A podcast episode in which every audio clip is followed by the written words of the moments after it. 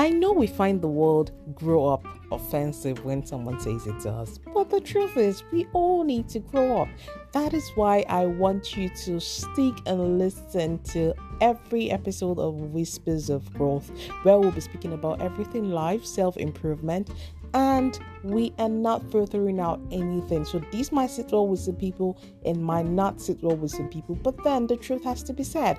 We need to be better individuals every now and again, right? So please stick with me while I'll be speaking about different things from different aspects of life, the way you see things, the way I see things, and I am very, very sure that we will have fun time together. Because how would you say you're a team player, but yet you don't play well in a team? No, now that does not. No, no, no. It's not given, right? So please stick with me while we enjoy ourselves.